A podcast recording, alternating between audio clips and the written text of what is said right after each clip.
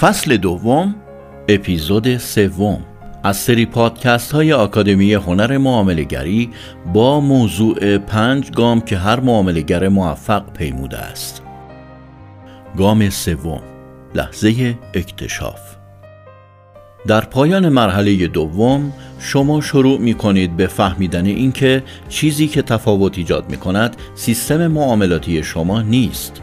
شما می‌فهمید که حتی با یک میانگین حرکتی ساده هم می توان پول درآورد اگر از لحاظ روانی و مدیریت سرمایه درست عمل کنید شما شروع می کنید به خواندن کتابهایی در زمینه روانشناسی معاملگری و شخصیتی که در آن کتابها بیان می شود را در خود می بینید و نهایتا لحظه اکتشاف فرا می رسد.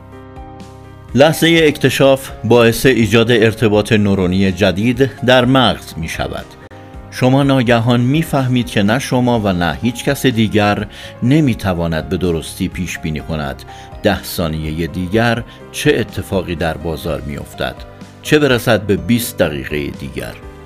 با توجه به درک این موضوع شما دیگر برایتان مهم نیست دیگران چه فکری می کنند. این خبر خاص چه تأثیری می‌گذارد و آن اتفاق چه تغییری در بازار ایجاد می کند شما تبدیل به شخص مستقل با روش معاملاتی خاص خود می شوید. شما شروع به کار کردن با تنها یک روش معاملاتی می کنید که در وجودتان ذوب شده. احساس خوشحالی می کنید و حد ریسک خود را تعیین می کنید. شما شروع می کنید به انجام هر معامله ای که سیستم معاملاتی به شما نشان می دهد و درصد موفقیت خوبی هم دارد.